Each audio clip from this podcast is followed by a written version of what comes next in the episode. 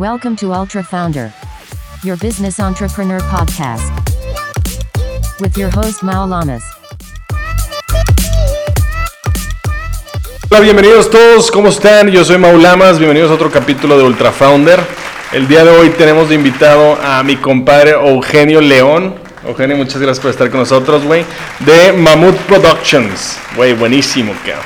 Ahorita platicamos bien de tu empresa. Antes de iniciar, un mensaje breve. Este sábado tenemos a las 10 de la mañana eh, la rifa de la Fundación Más Vida, donde estamos recolectando 150 gorritos y comidas que vamos a entregar alrededor de la ciudad. Entonces, los que compraron un boleto, por favor, búsquenme en la cuenta de Maulamas en Instagram y a ver si ganaron algo de todos nuestros patrocinadores. Va a haber premios muy, muy, muy padres. Este, de verdad, muchísimas gracias a todos los que se tocaron el corazón. No saben la diferencia que hace eh, esto a la gente que realmente está en ese nivel, ¿no? Que está viviendo en la calle. Es este, es un poquito, es un poquito de diferencia en sus vidas, pero a ellos es abismal el cambio, ¿no? Entonces, pero muy bien, vamos a empezar ahora sí. Vamos a empezar con el caso de éxito del día de hoy. Este es de mi tierra, de Monterrey. Nada más y nada menos que FEMSA. FEMSA inicia en 1890, pero realmente no inició como FEMSA. Inicia como Cervecería Cuauhtémoc. Este, con cinco emprendedores, cinco señores que traían ganas de hacer un cambio en, en, Nuevo León. Entonces ellos son Isaac Garza, José Calderón, José Muguerza, Francisco Sada Gómez y Joseph Schneider. En total, entre ellos, dicen, ¿sabes qué? Hay un área de oportunidad para hacer cerveza. En esas épocas se llamaba Fábrica de Hielo y Cerveza Cuauhtémoc en Monterrey, Nuevo León, y empezaron con 70 obreros, dos personas de administración y 100 mil pesos de capital. Eso era todo. 1890, ya te imaginas cómo estaba el norte, ¿no? Este, empiezan a trabajar, empiezan con ventas altas y nueve años después fundaron fábrica de vidrios y cristales para abastecer justo todas las botellas de vidrio. En esas épocas todos eran con corcho, entonces eran, pues te estás imaginando el Wild Wild West, ¿no? Esas botellas genéricas de vidrio con su corcho, la gente empedaba todos los días a todas horas. En esas épocas estaba bien bravo, ¿no? En 1911 fundaron la Escuela Politécnica Cuauhtémoc, se dieron cuenta que la misma gente que estaba entrando a trabajar a la empresa le faltaban estudios, entonces eh, impartían cursos de primaria, preparatoria, comercio, artes, etc. Y empiezan también a hacer las capacitaciones específicas sobre sus procesos, desde obreros de electricidad, fermentación, física, química, todo esto, y les empieza a funcionar. Empiezan a generar esta cuadrilla de gente que les da servicio a sus plantas. En 1921, el departamento ya producía corcholatas y ese departamento se independiza con áreas de oportunidad también alrededor de la fabricación y se hace famosa, que son Fábricas Monterrey SA.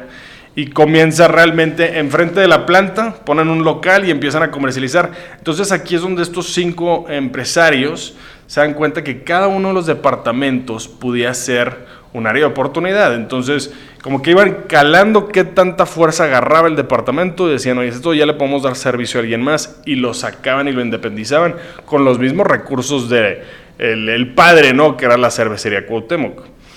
Y así pasa lo mismo en cervecería Cuauhtémoc, que ellos empiezan a, a experimentar con nuevos materiales. De hecho, transforman la forma de envasar la cerveza de barril y buscan, ¿sabes qué? Necesitamos empezar a abrir nuevas empresas. Entre los 30 y 40 sacan una holding que ahora le llaman Visa, VISA, y sacan Malta SA para proveer el material primo de la cerveza, Titán SA para la línea de productos de cartón, Almacenes Sicilios, toda la parte de almacenaje, Industrias Montel, Ojalata y Lámina que se vuelve Gilsa, Todas estas son empresas enormes en Monterrey y todas empezaron siendo departamentos del mismo grupo. Entonces ellos veían esa área de oportunidad, oye, ¿por qué no vamos creciendo este núcleo? Y de ahí se van desprendiendo y desprendiendo y hacen su propio núcleo, ¿no? Entonces crecen y crecen y crecen. Para 1954 compran una planta cervecera en Baja California que se llamaba Tecate y lanzan la Tecate que es la primera cerveza enlatada en México. Esto es 1954. Trece años después, a un güey se le ocurre hacer una madre que le puedes desprender, entonces inventan lo que es quitapón y quitan todo lo que había antes de los corchos y esta parte. Era mucho más fácil así comprar cerveza y cada quien la abría. En 1954 se dan cuenta que eran ya muchas empresas alrededor de Visa, entonces dividen en dos holdings, una es Visa y otra es Alfa, que ya platicamos también de Alfa en este, en este podcast. Este, cada uno con su rama, cada uno ya tiene sus empresas pequeñas, sus empresas hijas, y empiezan a crecer y a crecer. Tres años después abre el primer OXO en Monterrey este, y empiezan a cotizar en la Bolsa Mexicana de Valores en 1978. Para 1979, una superestrategia de Visa, Alfa ya está independizada, Visa dice, oye, hay un producto nuevo que está agarrando mucho, mucha fuerza, que se llama Coca-Cola. ¿Por qué no agarramos la franquicia y hacemos Coca-Cola FEMSA? Donde ya agarran el poder absoluto de esa marca en México y de ahí empiezan a negociar todo lo que sigue, ¿no? 1985 también se les abre una, un área de oportunidad con, una competencia que se llama Cervecería Cuauhtémoc, bueno, perdón, Cervecería Moctezuma, y dicen, oye, ¿qué pasa si funcionamos las dos y hacemos Cervecería Cuauhtémoc Moctezuma? Y sumamos marcas como 2X, Superior, Sol, entonces empiezan a agarrar muchísimo más poder en la parte de cervecería. Y ya 179 años después de la, del inicio de Cervecería Cuauhtémoc, ya arman lo que viene siendo el Fomento Económico Mexicano SADCB como la holding principal que es FEMSA. O sea, esto pasaron años y años de una cantidad de empresas y submarcas y marcas y marcas, ¿no? En 1993, The Coca-Cola Company se les acerca y dice, yo te compro el 30% de Coca-Cola FEMSA. Entonces todavía más poder agarran hacia, hacia la parte de abajo de Latinoamérica. Este, eh, otras áreas empiezan a crecer de la misma forma. En 1995 se asocian con Amco Oil Co. para hacer AmOxo o lo que ahorita se le llama Oxogas. Entonces, ramas y ramas y ramas de crecimiento. Tres años después salen formalmente en el New York Exchange y en los 2000 ya se arrancaron a comprar todo tipo de empresas. Este, Pan American Beverages, Kaiser, una empresa brasileña de cervecería, Jugos del Valle. ¿Alguien conoce las gorditas Doña Tota? Las compraron en los 2000. No, nadie conoce las gorditas, esas están en el norte, allá en mi pueblo. La gente se vuelve loca por estas gorditas y se hicieron franquicia y las compró, güey, el, grupo, ¿no? Entonces, eh, farmacias, este, Farmacón, ya tienen de todo, es una industria enorme. Eh, una de las cosas más importantes que hicieron en el 2010, intercambian el 100% de lo que es FEMSA cervecería por el 20% de Heineken International, güey.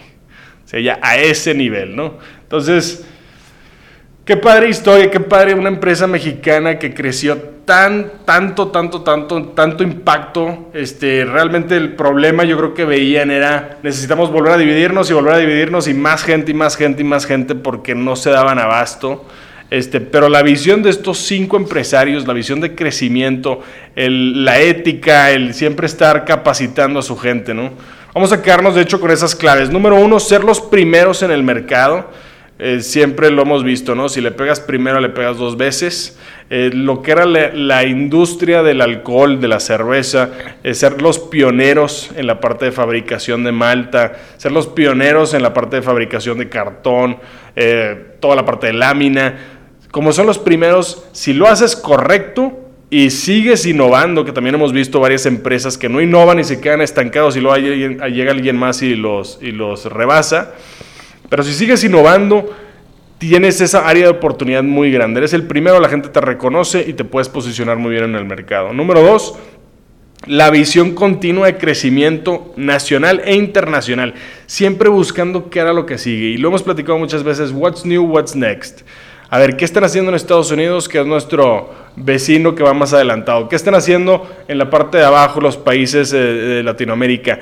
¿Cómo podemos crecer? Si, puede ser gasolineras, puede ser una farmacia, puede ser qué. Entonces, toda esa parte les da mucha visión y mucho crecimiento.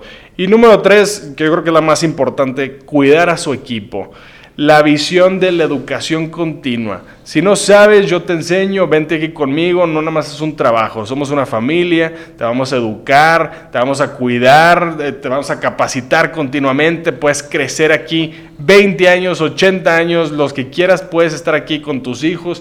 Y esa, e, esa garantía de la parte de su equipo, pues genera mucha lealtad y mucho esfuerzo y mucho crecimiento. Entonces, vamos a quedarnos con esas tres cosas, tomamos un pequeño break y pasamos con el compadre Eugenio. Cast is brought to you by Keeperfy Property Simpleness, Cow Cow Working Spaces, Tech de Monterrey, C, Startup Mexico and by Mass Vita Foundation. What to learn more? Subscribe to our Ultra Founder newsletter.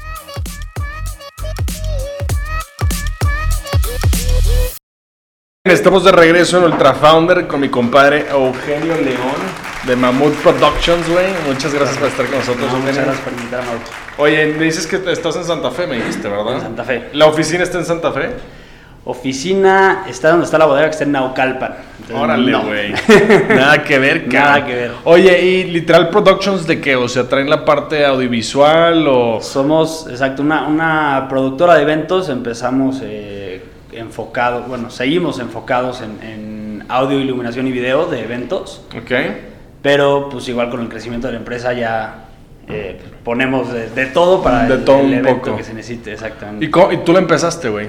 Le empezamos, le empezaron dos socios, te- la- toda la historia, te voy a decir nombres como si los conozcan porque si no se pone un Claro, poco confusa. Claro, güey. Este, empecé, bueno, mi parte empieza en un campamento de la escuela de hace muchísimo, yo creo que íbamos en secundaria, Ok. eh, y en, una, en la fiesta del final del campamento, eh, pues, los que estaban poniendo la música eran como lo- los jefes del campamento, no sé qué. Ya, y, los responsables. Exacto. Claro, Estaba medio aburrida la fiesta. y yo y otro cuate eh, empezamos a recolectarlos. Era la época que todo el mundo traía su iPod.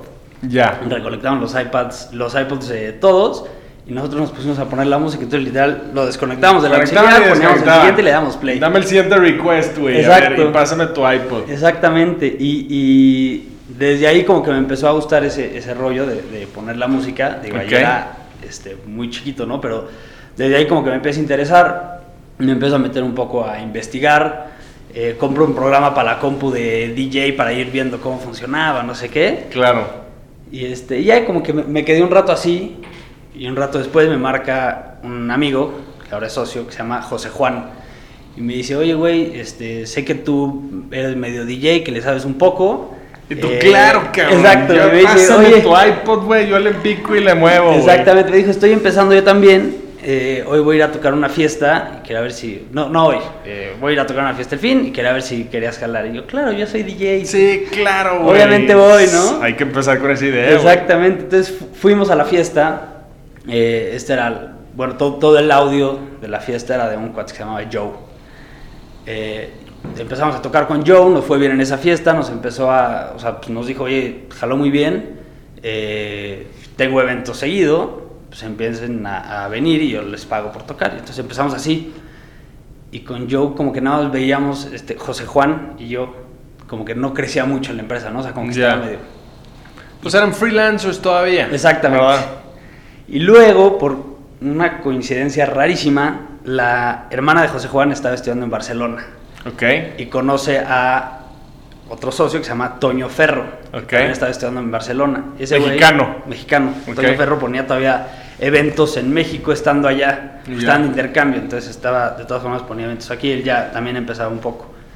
Eh, y un día, no sé qué, qué conversación pasó, pero el caso es que, que Ferro nos habló por Skype y nos dijo, oigan, necesito cubrir un evento este fin de semana. De mi este, compadre. de- era de una comida del Rosedal en la escuela. Este, nos marcó a nosotros por, por el contacto con la hermana de José Juan y dijimos, pues órale, vamos. Llegamos y era, ya empezaba a ser como una empresa, una empresa más profesional, ¿no? Traían mejor audio, ya traían este, un cargador que instalaba el equipo, porque al principio llegábamos nosotros en, en, en un Ibiza, con todo el audio en el Ibiza así, Claro, todo achaparrado. Claro. Llegamos nosotros a montar, a conectar todo. O sea, así. este güey ya tenía el equipo aquí, entonces Este tú fuiste por el equipo a instalar todo y El- con el primero, con Joe, este que era ya con, con Toño, él ya tenía una camioneta, tenía cargadores, no sé qué. Ya tenía un Y un evento, pues, en los primeros que tocábamos eran muy chicos, este era como de, sé, 200 personas, una cosa así, entonces era, pues órale, está, está grande. Tocamos, eh, nos fue muy bien, nos empezó también a- igual a, a llamar para eventos y entonces ahí estábamos con los dos eh, tocando, con Joe y Ferro. Qué bien, güey. Después de un rato, sí, eh, seguimos tocando con, con Ferro, como que el otro ya dejó de funcionar, nunca creció. Con Ya. Ferro sí, cada vez teníamos más eventos y más eventos. Al principio Y tocamos. el güey estaba allá.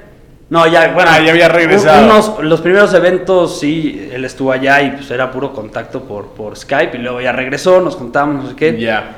Empezó a crecer un poco eh, y después de un rato, pues José Juan, que era con el que yo empecé a tocar, y yo le dijimos a Ferro, oye, pues está padre tocar, pero pues además queremos ser, ser socios de la empresa. Claro. Y, este, y ahí empezó todo y empieza Mammoth Productions. Nice. Este, y ya con algo de cartera de clientes y así, Claro. entonces ya pues la lana que le metimos José Juan y yo no, no fue tanto riesgo hasta eso. Claro. Y pues ha jalado muy bien. Y, Y era producción, pero nada más de, de eventos. Producción de eventos, exactamente. 100% de eventos. 100%. ¿Y hasta dónde llega el servicio? O sea, ¿tú te encargas de qué? Yo, bueno, ya ahorita Ajá. de todo. Te puedo poner, obviamente, el, el audio, el DJ, la iluminación, la pista, ¿no? Pero también te puedo poner hasta el. O sea, ya tenemos, digamos, proveedores Mobiliario. de todo. Mobiliario, hasta el La- ballet parking. La si carpa, güey, el zacate, güey. Aquí no le dicen zacate, el pasto. ¿Verdad, güey? Todo, ¿qué zacate, güey? Sí, ya, ya todo. Entonces, este.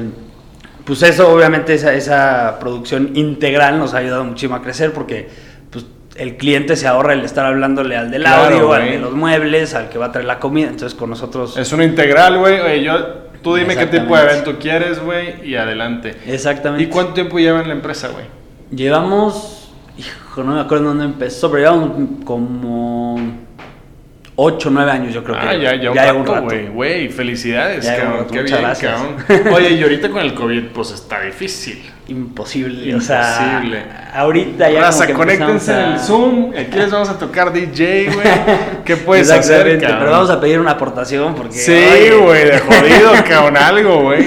No, sí, o sea, empezando la pandemia, justo yo, lo último que hice antes de- del encerrón fue, tuvimos una boda en Cuernavaca y ahí estuvimos, regresamos y se Y em- acabó Se todo. acabó todo, güey, claro. Todo. El pánico, aparte empezamos en un pánico, ¿no? Empezó, sí, sí, sí, Sí, o sea, teníamos cerradas como 15 bodas para el año, No mames, cabrón. para atrás todas, o reagendar fecha, o de una boda de 500 personas se hizo una boda de 30, ¿no? Ya, Cosas claro, que- güey. No, pues valiendo madre, Sí, güey. sí, sí, sí. Bueno, pero va a retomar, ¿verdad? O sea, nada más aguantar esta ola. Exactamente, ahorita ya vamos otra vez, este, pues bueno, hay, hay pocos eventos y Claro.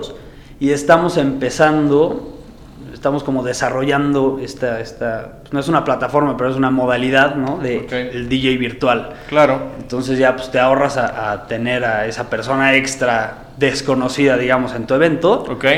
Tenemos la opción de, de, no sé, llegar a tu casa y usar el audio de tu casa o yo llego antes en el día, te montamos el audio que necesitas, depende del número de personas y literal el DJ lo ponemos en una compu, así como una llamada de Zoom. Con madre. Así, entonces el DJ puede estar viendo este, Que si está la raza reaccionando no bien o no. Exactamente. Güey, está muy bien, Sí, ahí va esa, va leve empezando porque Claro, ni siquiera hay es- muchas fiestas Es ahorita. probar y medir, ¿no? Exactamente, pero pues ahí vamos buscando. Oye, a ver. anota Polet para la posada.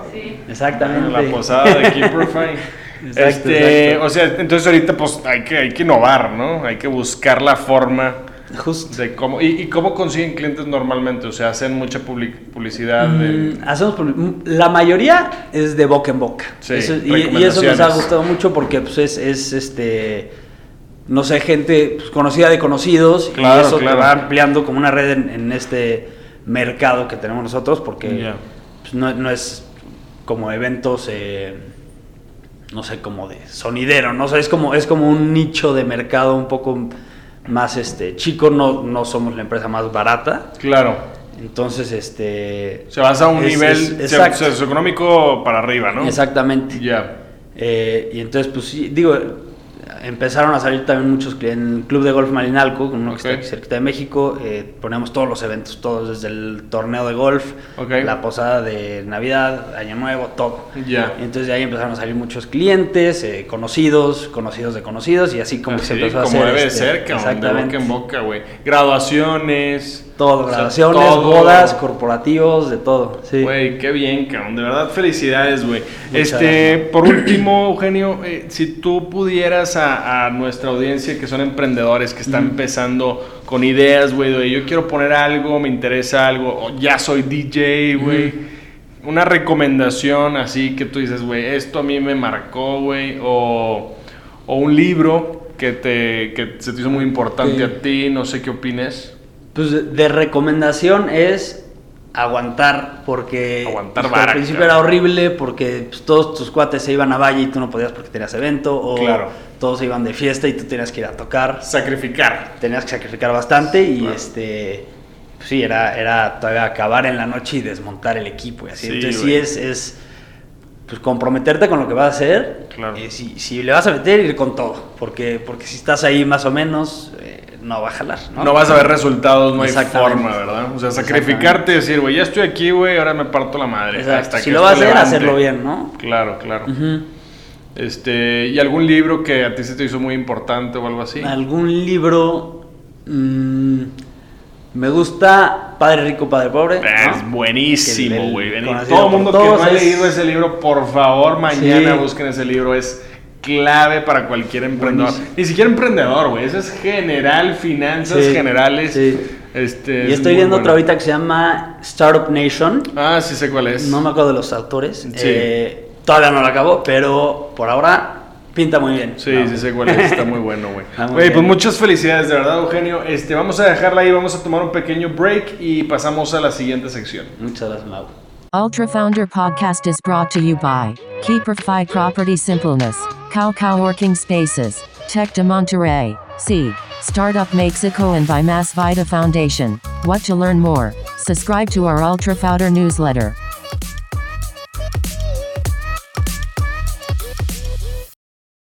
Regreso en Ultra Founder con mi compadre Eugenio León de Mammoth Productions. Gracias otra vez, güey, por estar con nosotros. Con mucho gusto. Esta sección, bro, este, son las tres preguntas del Ultra Quiz. Es nada más para pelotear ideas, saber qué opinas del mundo. La número uno, este tipo de noticias a mí me encantan, es avance en tecnología de medicina, güey. Sale la nueva piel artificial que puede sentir el dolor real, güey. Chécate esta noticia. La Uni- University of Melbourne, Melbourne, Australia, ha generado, güey, una piel artificial que imita con el mecanismo los estímulos de dolor. O sea, ahí te va.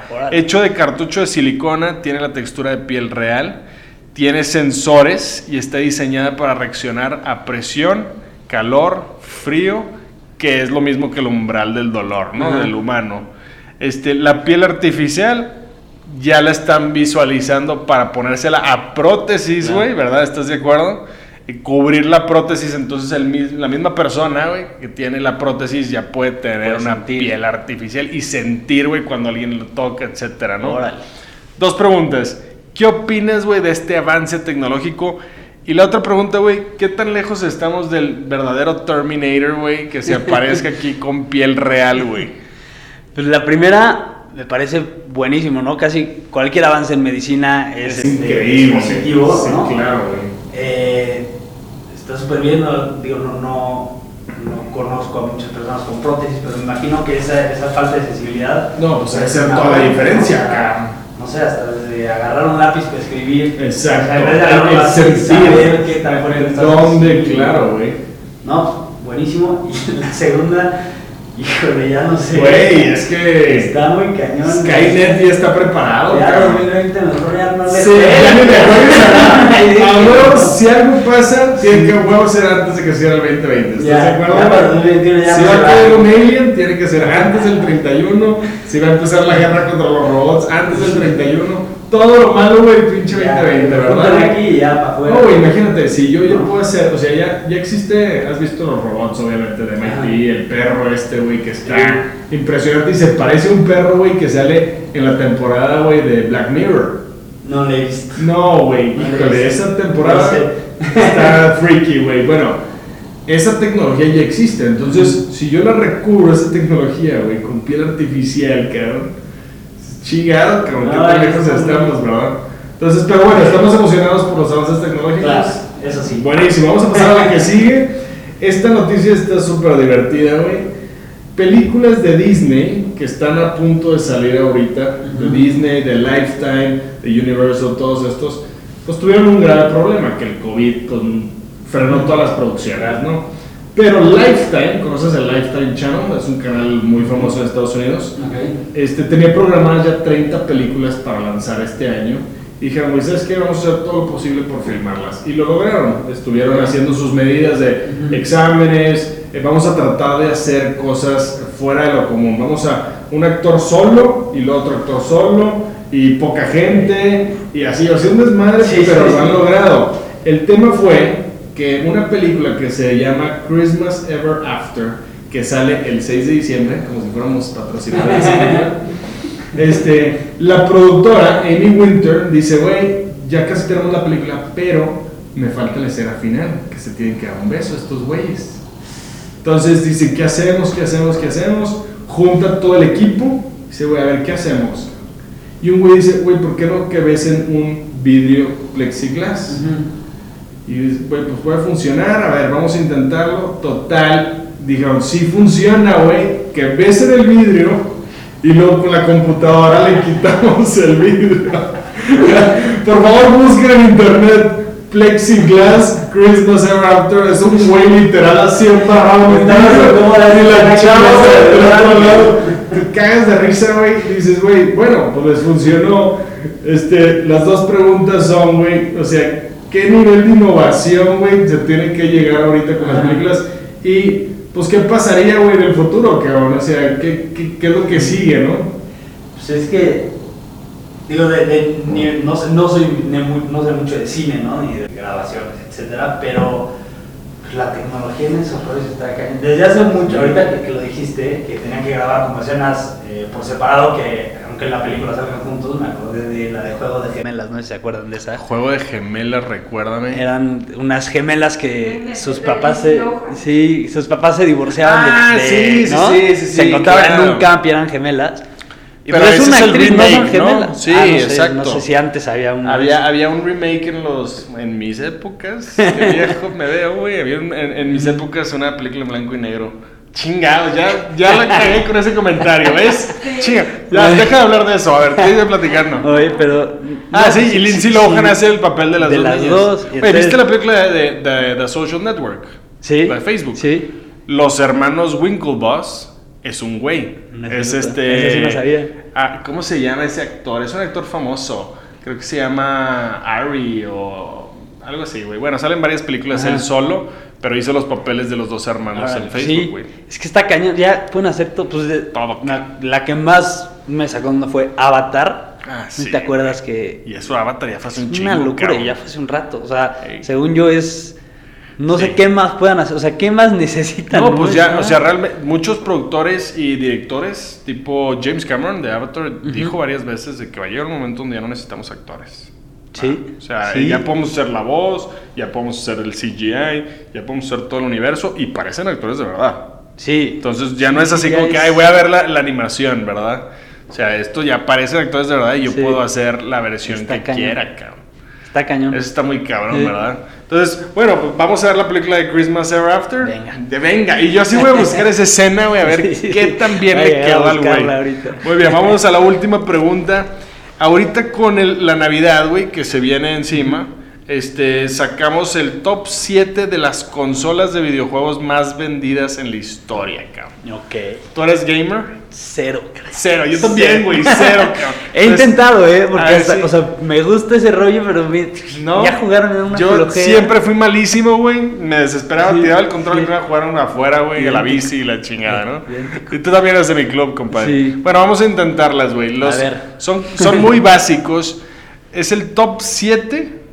Este, dime tú consolas y yo te digo si está o no está, o yo te puedo ir diciendo dos. Pero yo creo que te sabes varias. Sí, sí me sé algo. Bueno, te puedo, o sea, PlayStation 1, 2, 3, 4, 5, ¿así vale o no? Sí vale, pero solamente está el PSP 1, güey, en Ah, el top cabrón. 7. Ese es el número 2, correcto. Es el, el PSP 1 con 81 millones de consolas vendidas. Y ese además era como Game Boy, ni siquiera era el que conectabas a la tele. El primero. El PSP. Ah, sí, era el primero. Puta, me acuerdo, Ahora cabrón. De otro. Xbox One. Xbox One, correcto, Eh. güey. Ese está en la línea. Está en el número 7 con 47 millones de consolas vendidas. Eh, ¿Qué otro? Xbox 360. Incorrecto. Ese no está, güey. El, uno, el único Xbox que sale, güey, es el de Xbox One. Te está saltando uno, uno clave. Ah, Nintendo, Nintendo. 64. ¿cuál Correcto, güey. De hecho, nos podemos ir a detalle, güey, porque Nintendo es el número 3, 4, 5 y 6, cabrón. Madre. Pero ¿te los, te los sabes los Nintendos? Es el Super Nintendo y el Nintendo 64. Ni uno de esos está, güey. Eh, el Wii, sé que es de Nintendo. Tampoco está. El nuevo, ¿cómo se llama? El nuevo de Nintendo. De Nintendo. Ah, Switch. El Switch, correcto, el número 5 es Nintendo Switch con 55 millones de consolas vendidas. ¿El dijiste el primero? ¿El primero primero? ¿O cuál es el primero, güey? No, no, no. El Nintendo. Había un Nintendo Ajá. y el Super Nintendo. ¿No te acuerdas? Bueno, ya te la dije la respuesta, güey. El Super Nintendo es el número 6 con 49. El Super Nintendo era el que le ponías los cassettes así, güey. No es el 64. Ah, es que creo que No, hubo varios. y hay varios así, que güey. soplabas, ¿no? Y ya, no, ese es, el, ese es el primer Nintendo, el que eran los cassettes así, giros, ¿no? ¿No te acuerdas, Sí, güey? el NES. Ese, ese, sacabas el cassette, le soplabas, güey, lo volvías a meter y lo bajabas. Ese era el primer Nintendo. Hay otro que se llama Nintendo Entertainment Systems, pero no sé a cuál se refiere. cabrón. Ese es el número 4. Y el Nintendo, me dijiste un Nintendo que era portátil. No. 3DS. Nintendo 3DS, el número 3 con 75 millones de consolas vendidas. Y te falta el número 1, güey. Game Boy. Consola- Sí, correcto, güey, le pegaste, cabrón. Game Boy Advance o Game Boy, 81 millones de consolas. Vamos al top 10. Ese sí me Game Boy número 1, PS1 número 2, Nintendo 3DS número 3, Nintendo Entertainment número 4, Nintendo Switch 5, Super Nintendo 6 y Xbox One número 7, cabrón. ¿Qué te parece? Me parece muy bien. Sé que viene. eh, bueno, que acaba de salir el nuevo PlayStation. y Salió el nuevo PlayStation y está No sé qué es lo nuevo que traiga, pero ya iremos viendo qué tal. Iremos viendo qué tal, güey. Yo la verdad soy muy malo, güey, para gamer y eso, güey, pero nos van a ir contando, güey, qué tal funciona, güey. Exactamente. Oye, buenísimo, Eugenio. Pues muchas gracias por venir, güey. Por último, antes de, de terminar, eh, ¿dónde te puede buscar la raza si te quieren contratar para un evento, Ok. este, una graduación, güey, algo, cabrón? El más fácil es por Instagram, arroba Ok. Mamut Productions, Productions. Ok. Este, ahí nos mandan un mensajito, contestamos rápido y cotizamos para su evento. Y si te quieren contactar a ti también directamente para un consejo o A algo. mí, Igual ahí eh, mismo. Mi Instagram es Eugenio-León, Ok. creo. Mándenme un Pero mensaje y ahí contesto. Eugenio León, exactamente, ahí feliz de, de mandarles un, un mensajito. Va, buenísimo, güey. Muchas felicidades por tu negocio. Igual felicítame a tus socios, güey. Claro sí. Eh, muchas gracias a todo el mundo que se conecta en el live. Igual este, nos pueden escuchar, acuérdense, una vez a la semana.